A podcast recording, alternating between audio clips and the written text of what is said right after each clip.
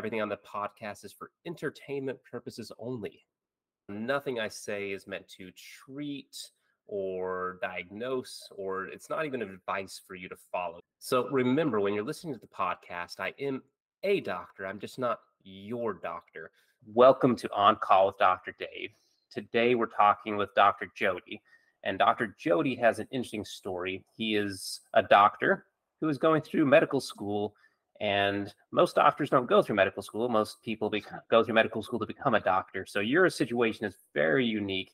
And I'd love to have you take me through the first time you went to medical school, where you're from, and what possessed you to do this twice. You must love medicine and caring for people more than anybody else. Because if you told me I had to start over, I love doing what I do. I just don't know if I could go through that again. So tell me about yourself. Tell me the story. First of all, thank you for having me on your show. When you put the questions like that, it sure does bring so many emotions right now. So I'm from Nepal. Originally, I'm from Nepal. I immigrated back in 2012 to the US. I was in Nepal. I did my medical school there, graduated in 2006 7, and then started working as pulm critical care for five or six years, give or take. When I was in medical school, my parents immigrated to US, but I was there. I was in Nepal, but my parents and my sister were here. So my mom started blackmailing me, saying, so you got to become here. We can't deal without you. And I was like, mm, I think I have a good life here. I'm working as a physician, and parents are they they wanted me to come. And then life happened. I met my wife. We got married, and I came in 2012. Then went through the process of USMLE, the exams, passed everything, and then because I, I would be an IMG, the International Medical Graduate, so I have to do a thing called USCE, the United States Clinical Experience thing. So I was rotating with internists, I was rotating with different hospitals and, and clinics. And then I started applying for residency. The first two times uh, didn't match. I was like, mm, okay. Then I started doing sub-Is I found a place in Miami. The name shall not be taken. and then I did survive for nearly five months on I, I am. I was on the floor doing everything. The program director really loved me. Huge shout out to him if he's listening this. the residents, the second year people, even the people from cafeteria, everybody knew me. I did interviews, was very happy and again, uh, it didn't match. Hmm. Went into a bit of a turmoil, and then I asked him, like face to face. I was like, "Okay, I know I didn't match, but could you tell me why, or what can I do extra so that it solidifies my chance to get into a resident spot?" obviously he didn't have an answer like i don't think he was going around and i'm like no no just, just give me the answer is there anything else that i can do like I had a couple of researches, uh, exam was done, everything was done. I'm, I had like U.S. clinical experiences, shadowing, and observerships, and sub-Is. And he said, "There's a panel that selects you in into a resident spot." So the panel function was a problem, which was 2006, and I'm talking about now. And that really hit me hard. Uh, I couldn't think straight. And coming back to why I'm in, I'm I'm doing medicine is if you ask me to to fix a chair, like small bolt is come out and it's could you fix the like the, the chair? I can't. I might go too much righty twisty, lefty loosey. If I go right too much, I might break the bulb. Like I'm not handy with these stuffs. Tire goes out, I don't know how to change a tire. Even if I do YouTube, I'm I'm not sure. So you're not handy with tools. You can't fix a car. You can't fix a chair. That's what I'm good at. I'm a surgeon. So yeah, like, my wife does that. Yeah, somebody in the relationship needs to. So yeah, but but fixing people, knowing what's wrong, medicine in general, figuring out what's wrong with a human. That's where your talents lie. Yeah, yeah. Like I wouldn't say like I'm the best, but, but I, I get pulled towards medicine. It's like a magnet to me. So yeah, then after that incident, I went into a bit of turmoil at home. I was not happy. And a lot of people started saying, why don't you go into, with the hugest respect to all the fields, people started saying, why don't you go to nursing or PA school mm. if you want medicine? And my head was, yeah, definitely. Let's say I passed nursing or, or PA school and then I'm working in a clinic or a hospital setting. And as soon as a resident walks by, the mind would be like, I could be in that position. Nothing would make me happier rather than being in, in as a as a physician, I think. And believe it or not, I started going to a public library getting LSAT books. Wow. Because, okay. Wow. That's a left turn. Yeah. going to law school would be yeah. I was very naive. I was thinking very childish, thinking that I would go into law and the first thing I do after I pass out is I start suing these programs that didn't get me. I was that heartbroken. hey, yeah, you got to find that passion or fire someplace. Whatever, whatever kept you going. Channel it one way or the other. Then one day, I was good one one and a half months into LSAT studying, and then my wife came one day and said, "I I, I support you what you do. I'm not saying can you not do this. If you if your heart is in it, go for it. But think about this.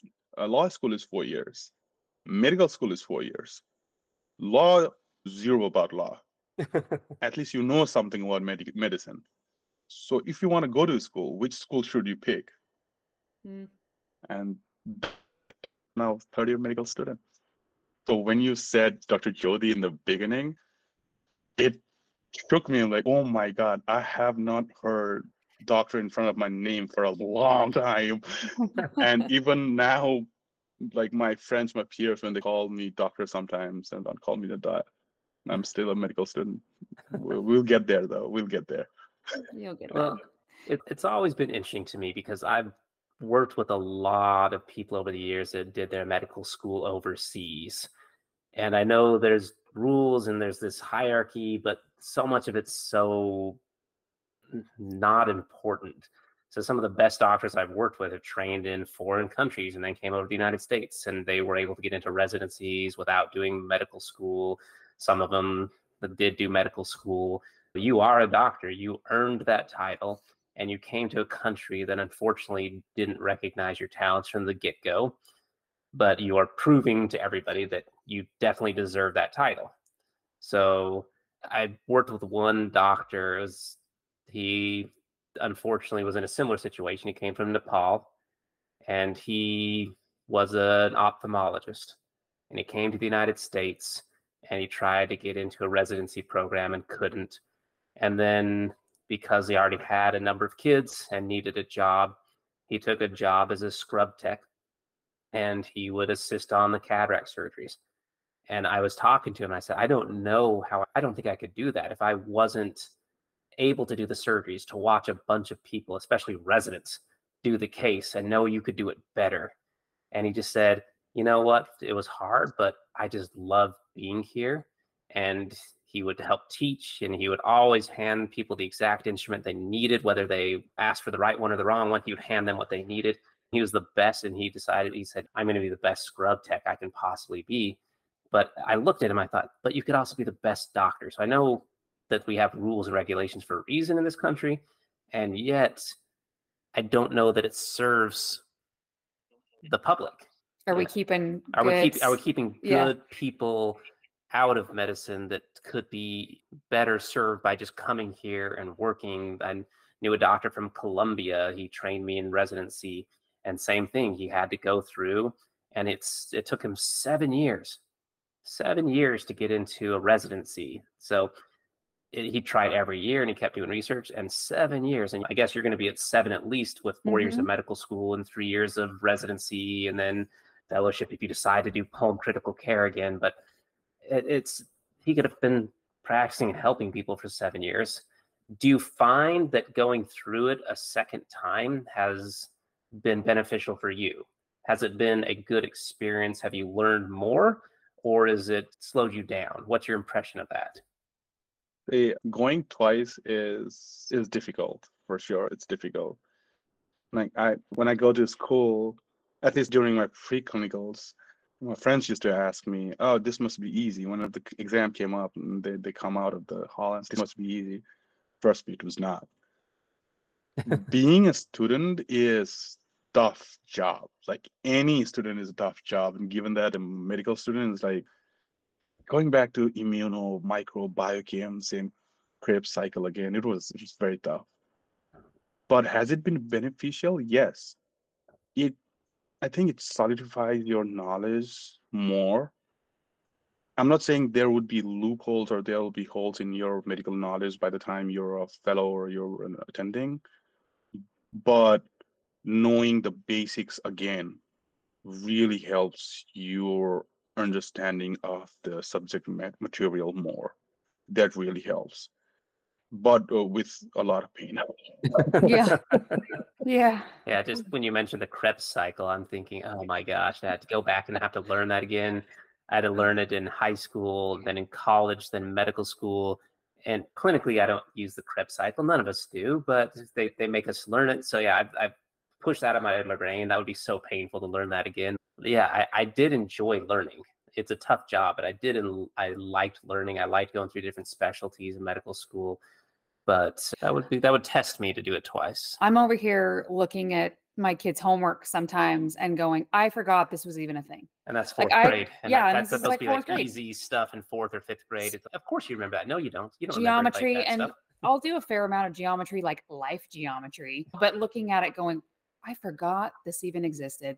one Mm. half base times height, and yeah, yeah. No, there's no room for that up here. So I can't imagine because I remember looking at this the syllabi, right? Like all of these stacks and stacks of paper that Mm. Dave would bring home and just how much he needed to keep in his brain and how you need to keep it in there, but just how quickly it could just, I only need to know this for a couple of hours and then just exit right out to make room for more. So not that you can pick and choose what you forget and what you remember, but there's only so much room in there. And how did your wife take this? So yeah. I mean, she married you right before you came to the United States. So you get married, and then you're like, "Hey, honey, we're gonna move to a different country." And by the way, I'm, n- I may not have a job when we get there. Yeah. he has been nothing more than a pillar of backbone, spine, the air I breathe, everything of my life. so we we got married in 2012. He was first year resident at that time, and then we uh, she was doing in Colorado. Obviously, I, we ended up in, in Colorado. I'm in New York doing my school. She's in Louisiana. The home is Louisiana with with kids and everything, and her work. And okay, in pre preclinical years, I was able to go home at least a month uh, after the major exams. Uh, it's called comprehensive comp exam, so I used to go after comp exams. But now it's rotation time. Uh, my time is not my time, as you said. So Yeah. uh, I've not been home for for a long time. I was hoping to go on Thanksgiving, but it doesn't seem likely. So I'm hoping by at least on Christmas I can I get to go home. And the support she is, I, I'm lost at words what she is. I'm, I hope I don't say this on a daily basis to her. So when she hears this, shout out to her that has been such a big support in my life. I would not have been in a medical school second time if it was not for her. Yes, we are not together. Yes, we only talk on FaceTime like three times a day or two times a day, not even more than five minutes because she's working. I'm at this hospital. But that you feel that strength even we're this far apart. And yeah, in- in keeping it short, I would not be here. I would not be doing medicine twice if it was not for her. Never. Also, with the beginning, like I said, she was the one who said, "Yeah, four years of law, four years of medicine. What you want to choose?" From that till today. Yeah, it's the dedication that you have to stick with it, but the dedication and the trust and the love that she has for you is amazing too to let you go through this journey.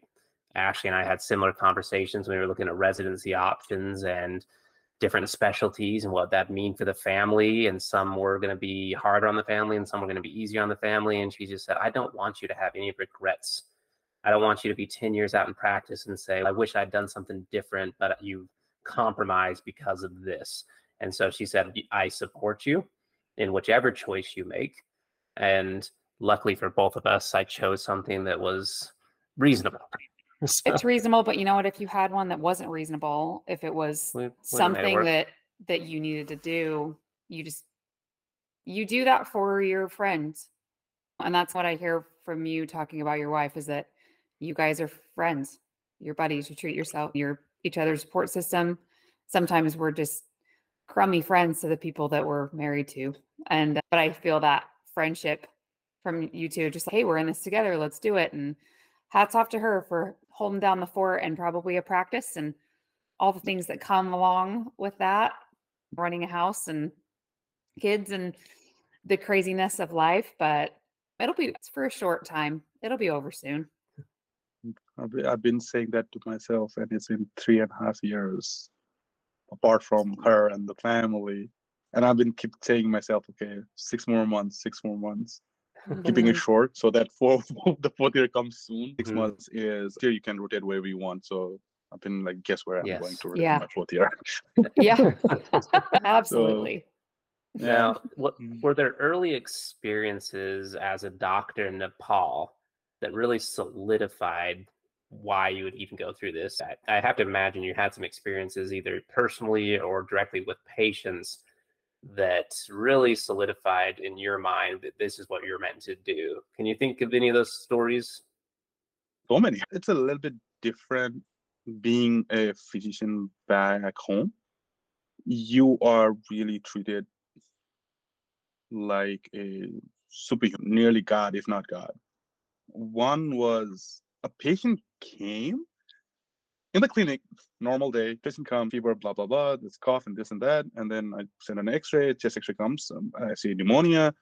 And, and then she goes, yeah, I've been to doctors. I have got this fe- uh, fever for so many days. Nobody's able to treat me.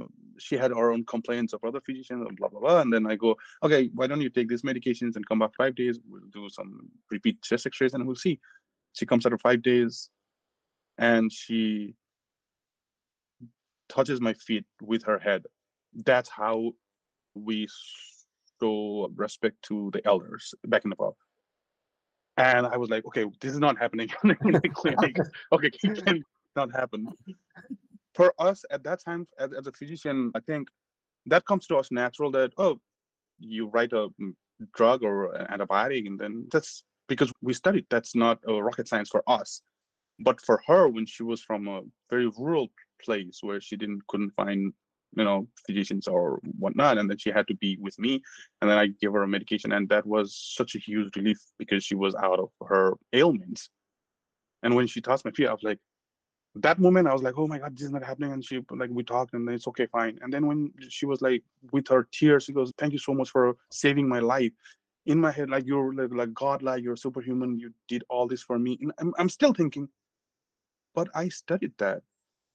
I didn't do anything heavenly. It was just a bunch of medications. And it struck me like, how many patients would be there that have not seen doctors for such a long time? The other incident is there's a rural place in Nepal. What I'm saying, there are way too many rural places in Nepal.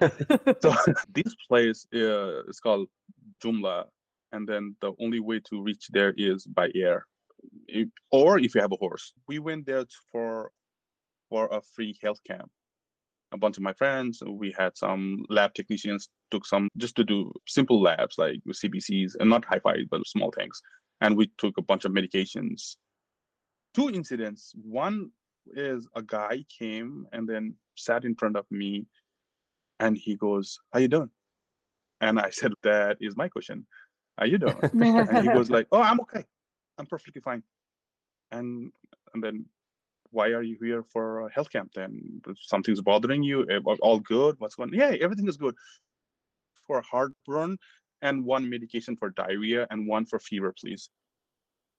And i looked at him like but do you have those? He goes no. And why do you need this? So he goes, Oh, I walked four days. Four days because I heard a team of doctors are coming here to give medications and to check up on people. I haven't seen a doctor for seven years. To see a doctor, I have to walk eight days. So four days I can see you. I don't know when I'll be sick, but these are the common things that I might have that I think. So could you write me this medication so that I can go home before it's dark outside? That really shakes your belief in how you can help people. The problems that we think that we have is nothing compared of a person who walks four days just to see a guy wearing a white coat. That is, I, haven't, that's unbelievable for me to think on today's day and age. Yeah, we take it for granted. I did medical school in Virginia, and some people in West Virginia in these rural communities wouldn't go to doctors, or it was rare for them to see a doctor. And but even that, they could jump in a car, take a bus. It, it's even when they didn't have easy access, they still had access. They didn't have to walk. And it's yeah, and that first patient that you shared, so grateful that she touched her head to your feet. For you, you wrote a prescription, you diagnosed something that was very straightforward and gave her the right prescription. But she's right. For for her, you saved her life. An unchecked pneumonia could have killed her. And so it's we take all these things for granted that the knowledge that we have, the knowledge of hundreds and thousands of doctors before us and medical schools and books and all the companies that make the medications and test them it just exists in our world but for so many people it doesn't exist until we offer it to them until we give them that information and that's amazing i think about that man walking four days to take care of himself for the future like the amount of foresight or the amount of ownership he has over his own health to be even thinking, hey, in the future, perhaps at one point, I might need these medications. And yeah. I think that we're in danger of letting our health go too much because we take for granted how easy it is to access these things. We're not looking, we can get, you can barely get people to think about what their health will be a year from now, let alone 10 years from now, or any right. kind of preventative care. And this guy's hallelujah. I only have to walk four days instead of eight days to get some medications that I might maybe need in the future to keep myself alive. How many people or patients do you know that take those preventative measures now? It really makes you think hard what medicine can do and what can be done mm-hmm. for the betterment of of humankind more than patients of, of human being. Yeah. You said you had two stories from that. The other that one is funny. That place is very cold. It's up in the mountains. Uh, when I say cold, like really cold. and obviously, it's like the population over there is not well off, like poor, and they have that daily duties to do just to eat dinner maybe. It's very tough life they have. So we have two big holidays festivals festivals in nepal one is called dasain one is called tihar 15 days is separated between these two the, the biggest festivals we have so, so this guy comes and he has layer of skin on top of his skin like you can see that something's weird on his hands. And we've been talking, and he goes, "Oh, yeah, I have abdomen pain, this and that," and then we give the medication. And just FYI, ask, "Oh, is that your regular skin? It's, it's different." And he goes like this. And goes, "Yeah, I don't know. This has been here for uh, eight, nine, ten months now, or even a year." Oh, can I? Like, yeah. I try to scratch it off, and easily get scratched. And before, yeah, okay, in the beginning it might get, but it gets off. And the more I peel, it comes off like a mud, mud kind of thing. And I'm doing this, I'm looking at in the gloves, and it's mud. And I ask him, sorry, personal question, don't you take showers? He goes, Doc, it's so cold over here and I have to work. I am not taking shower every day. I'm taking shower once a year during the site. Oh, wow. wow. I like, I have no words what to say about that now. Yeah, he just had a layer of mud. Just that was his part of his body. He had it for nine, ten months, and he just didn't even think about it. Just that's his second skin, his mud layer. Maybe it kept him a little warm. I don't know. And- Probably. Uh, that- exactly that's what he said. That's exactly what I said. I'm not taking this out because it's taking me warm. But infection wise, I'm fine. Just give me the medication for my abdomen pain. I'm, I'm out of here. Like no worse. Once a year. That's a new one. It's but it's very cold. Like I stay we stayed there for five days. Not gonna lie, I think I shower two days. You know what? Dio is fine. And also you warm up the water and then when you start taking shower.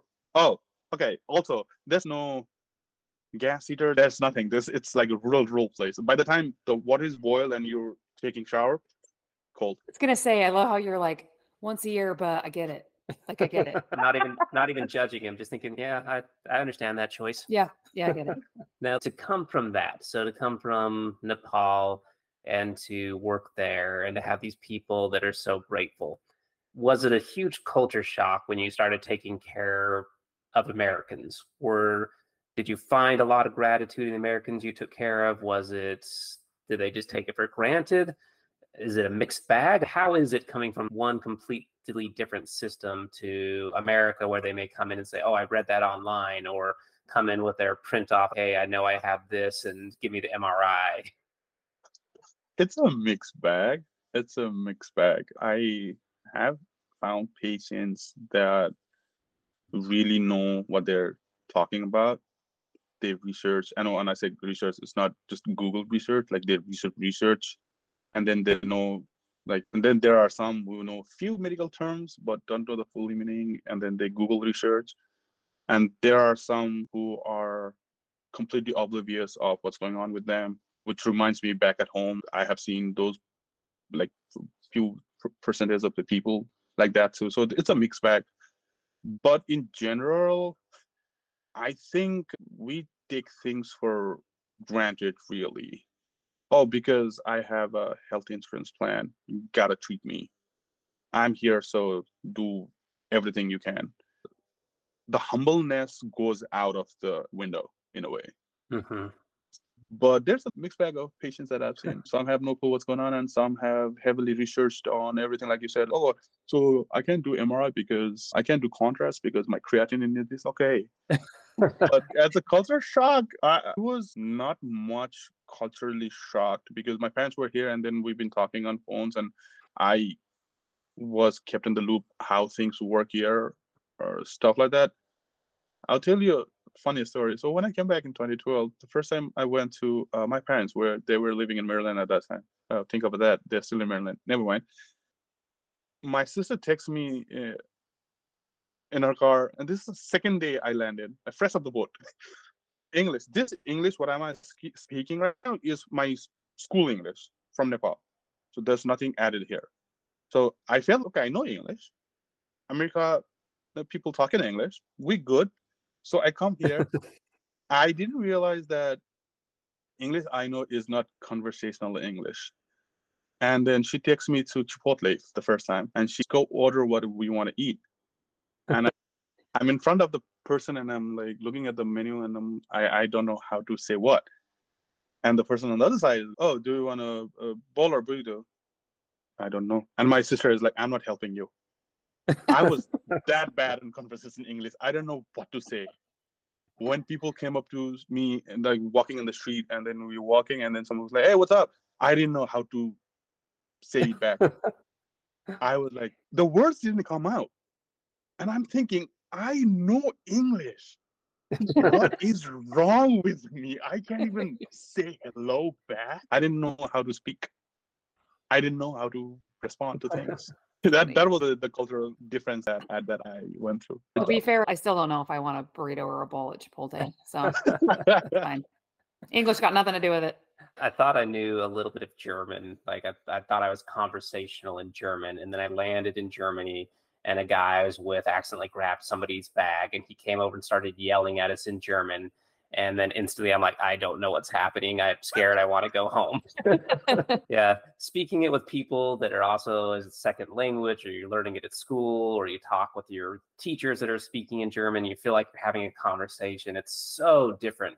The pace and the speed and the just the words and the vernacular. It's, it's so different when you're dumped in a foreign country and say, go for it. It's yeah, it was difficult.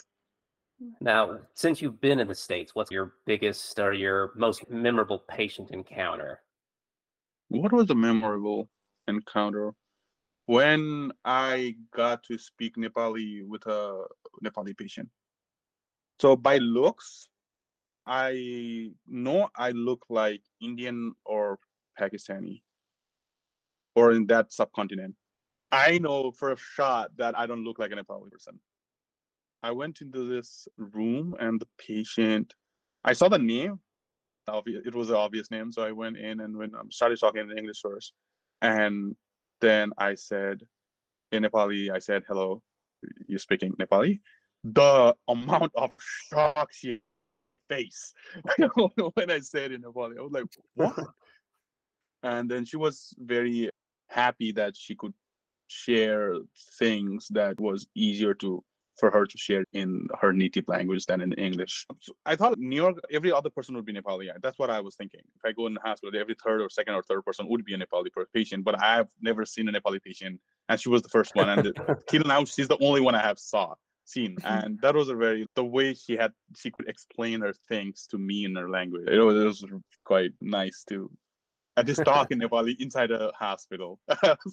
I know how important it is for people to be understood and to have somebody that understands them. So for somebody to speak her language, I know when we have people that are deaf in my clinics, American Disability Act, we're required by law to have a translator. Some people waive that right and they just come in and we type on the computer, or we go back and forth.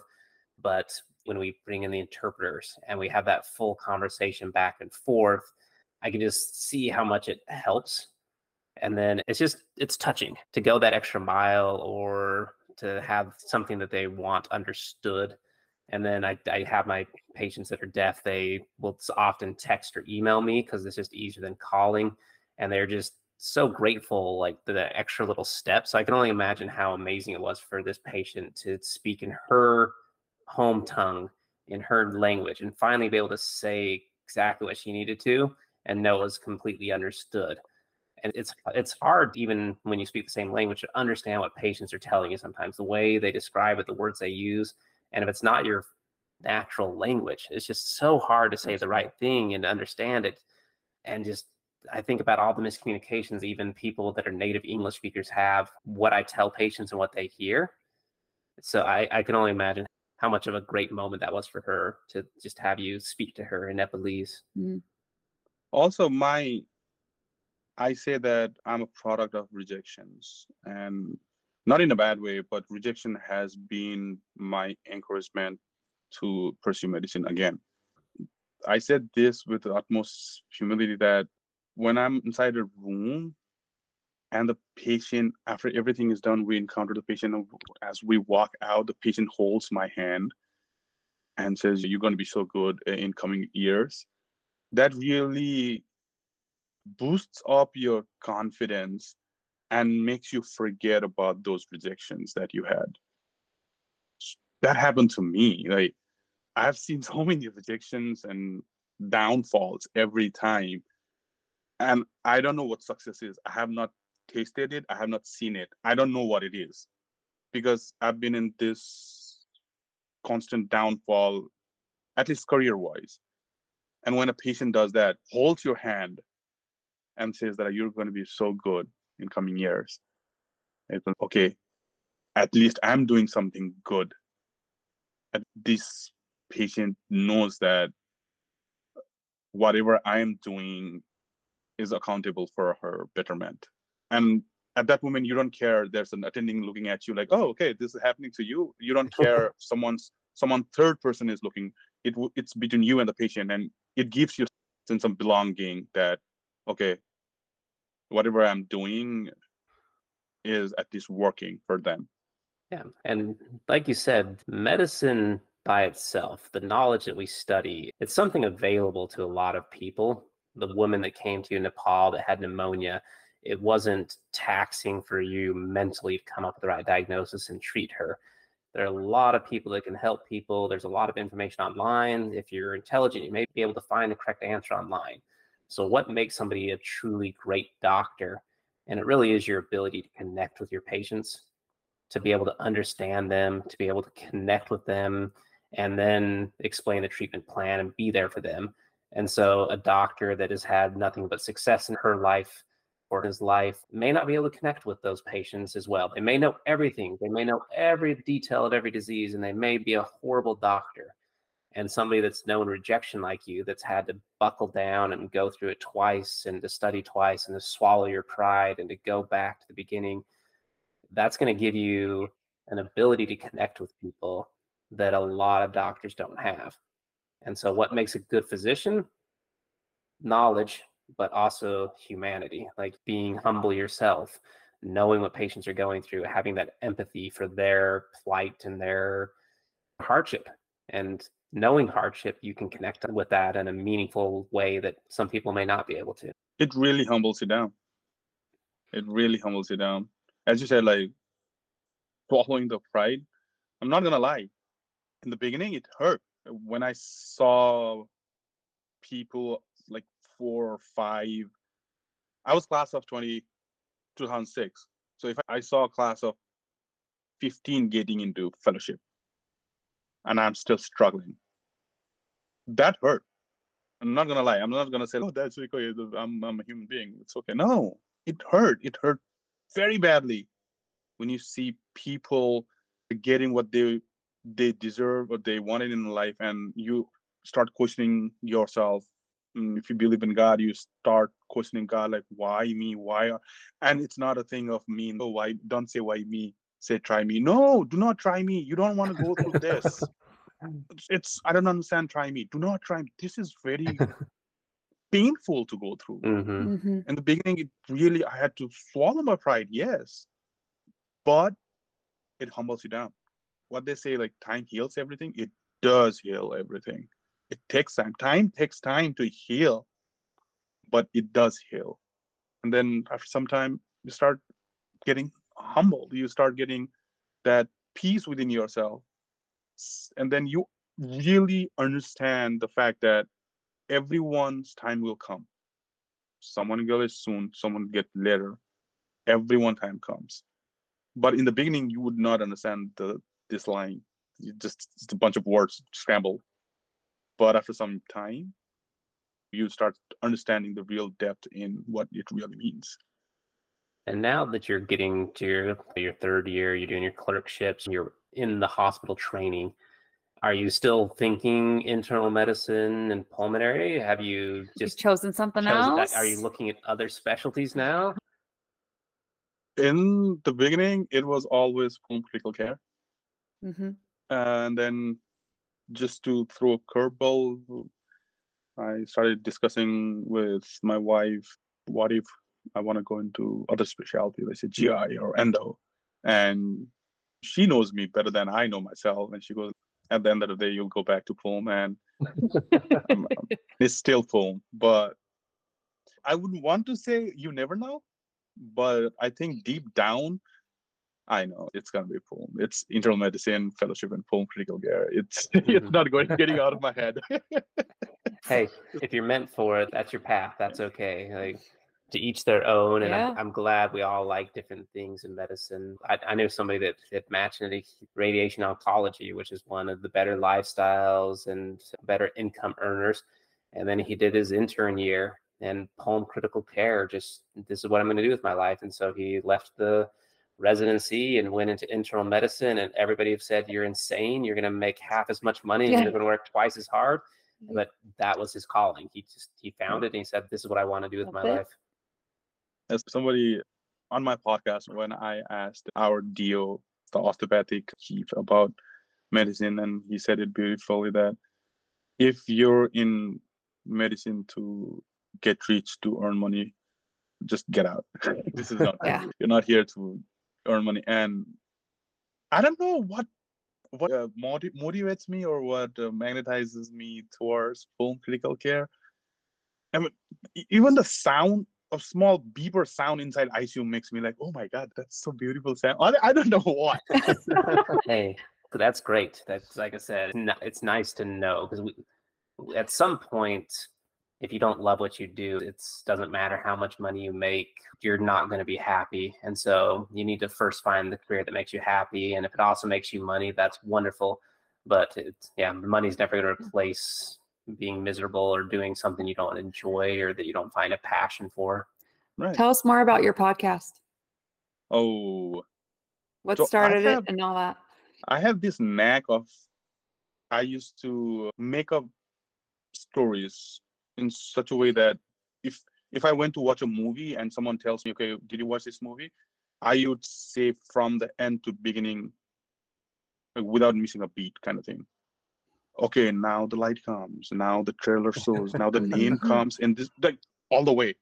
I wanted to share my story of getting into medical school at least the second time because i wouldn't say problem but the thing is i think we only share stories of success like in in our part of the world oh he got matched into this. You know what? Like you said the guy like after seven years he got matched. So we only share stories of success. We never say that poor guy he tried for so many years and he tried to scramble didn't get into match and still trying and he's working this but still this. We never go through that. And then if that person got into it's lost in some way and only the new fresh stories of success are shared.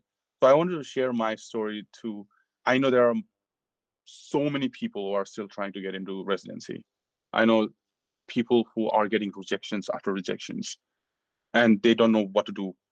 And if i say that okay i went through this path if you want to take it there is a path.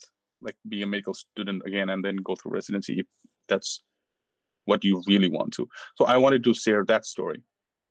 I thought vlogging is the way and then i researched how to do vlog and what to do and then one fine day with the ring light and the phone i recorded myself and i kept it aside. Thank god i did that. For a couple of weeks at least three or four weeks i forgot about it and then one day i was like oh i hadn't made that. Let me see and then why not? Let me post it. And it was just a introductory vlogging. It was not the whole story. I was like hey my name is this and then i'm starting a vlog. Hope you guys like share subscribe the whole shebang and then Mhm. okay i watched it and i haven't watched the the more cringiest thing than that ever in my life. I don't think i have ever anything. Nothing comes closest to that. It was i was being very animated i was not being myself i was being very camera conscious i was being timid i was everything was there. All the bad proportions were there. So i, I deleted it. Uh, i don't think i showed my wife too. I don't think that I, it was that bad. Uh, then then the idea of podcast came in my head. If i want to share the story one fine day i started recording it and then the rest is history i think Yeah, it's not too dissimilar from what I went through. So I had some ideas of things I wanted to share, stories I wanted to share, and I recorded three of my favorite stories. And when I tell it to people, I'm animated, I'm in the moment, I'm explaining things. It's fun for me. And I sat down and recorded it. And then I watched the recordings. It was just flat and boring because I wasn't connecting with the person. I was just talking to a camera. And I thought, I don't know, maybe I can eventually learn to be really animated and big on the video but I, I said I'd rather talk to people. And also, yes, I have a lot of stories from medicine. I have a lot of things I want to share about what I do and the experiences I've had. But yet, I'm just one person with one set of experiences. So that's why we branched into the podcast as well, because at some point, who cares about one person's experience? I want to hear about your experience and the next person's experience and just this larger tapestry of cultures and beliefs and there's that little thread that weaves in between every doctor nurse pa nurse practitioner is that desire to help right and that feeling of caring for other human beings. That weaves through everybody's story. Like you said, if you're in it for money, go leave. There's other ways to make money. There's probably much better ways to make money. Oh, definitely. And so, definitely. yeah. So no matter where, Nepal, United States, if you enter medicine in in one way or another, the common thread is people care about people. And mm-hmm. that's what we wanted to highlight. And yes, some of the stories are funny, some of them are sad, some of them are gross, but yet it's all part of what makes it interesting. yeah like i said like i had a knack to s- tell stories and then that quickly changed into sharing my story with people's stories. Like everyone has their own okay uh, uh, for the past one hour we've been talking and then i, I might have gone so many times saying then oh i was uh, deep down in a rabbit hole or i was bad or i had uh, rejections and i was feeling bad and but that is only my story. There are like way too many people that might have hurt or felt bad in more ways than one can imagine.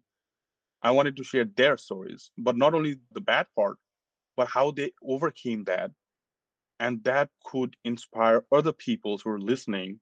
Oh, so even after all that hardship, there's a triumph, there's a light at the end of the tunnel. So that can be there. So I wanted to share those stories too. And then I started uh, interviewing people, my colleagues, doctors, and everyone, and then share their story, how they became into why they came into the field, and everything related uh, with their lives. Would it be at least in some way inspire someone like a, a person? If one person get inspired, I would be content. I would be very happy with that and that was the reason for starting med school 2.0 see the name med school 2.0 Mhm. Yeah. So that's great. Um, we want to inspire people to to one stay in medicine, but also people outside of medicine to look at medicine as a career. I can't tell you how many people told me not to become a doctor. Even the doctors told me not to be a doctor. They said choose something Wow. different. And I'm trying to turn around. No, please be a doctor, be a nurse, join us. We need more people.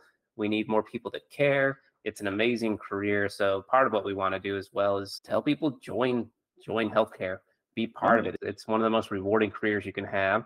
And there's going to be ups and downs, but we're all in it together. That's life, man. Ups and downs exist outside of healthcare as they exist inside of healthcare. So Yeah. yeah But it's a career that means something. So we appreciate you spending your evening with us. We appreciate your wife mhm. for letting you pursue your passion and being a support and Oh, we Okay. need you. We Okay. need you as a doctor providing for Yeah. our communities. So thank you so much to your wife as well for supporting you and taking care of your kids Mhm. while you pursue this because that patient said you're going to help a lot of people. Mhm. You're, you're gonna you're gonna do a lot of good in the world. So thank you for Med School Oh. 2.0. Thank you for Mhm. sticking with it. Um, thank you for being who you are. Uh, thank you so much for having me. Uh it feels it feels really weird in a way that this is the first time i've been in this part of the mic and not that part of the mic. Just thank you for letting me come to the show and share my story with you on your show. And as i said if i could inspire even a single person who really wants to get into medicine or who is trying to get into or who was in my shoes a couple of years back hey there, there, there are options there's a way to get into medicine and help people if that's really your calling you should I was going down in obscurity uh, career wise but i just wanted to have a chance to say that well you tried so here i'm trying so thank you so trying, much yeah. to, to have me Thank here. you so much. thank yeah. you thank you Bye. Hi, this is Dr. Dave. Thank you so much for listening to this week's episode. Please rate, review, and share this episode so that we can continue to get you more stories in the future.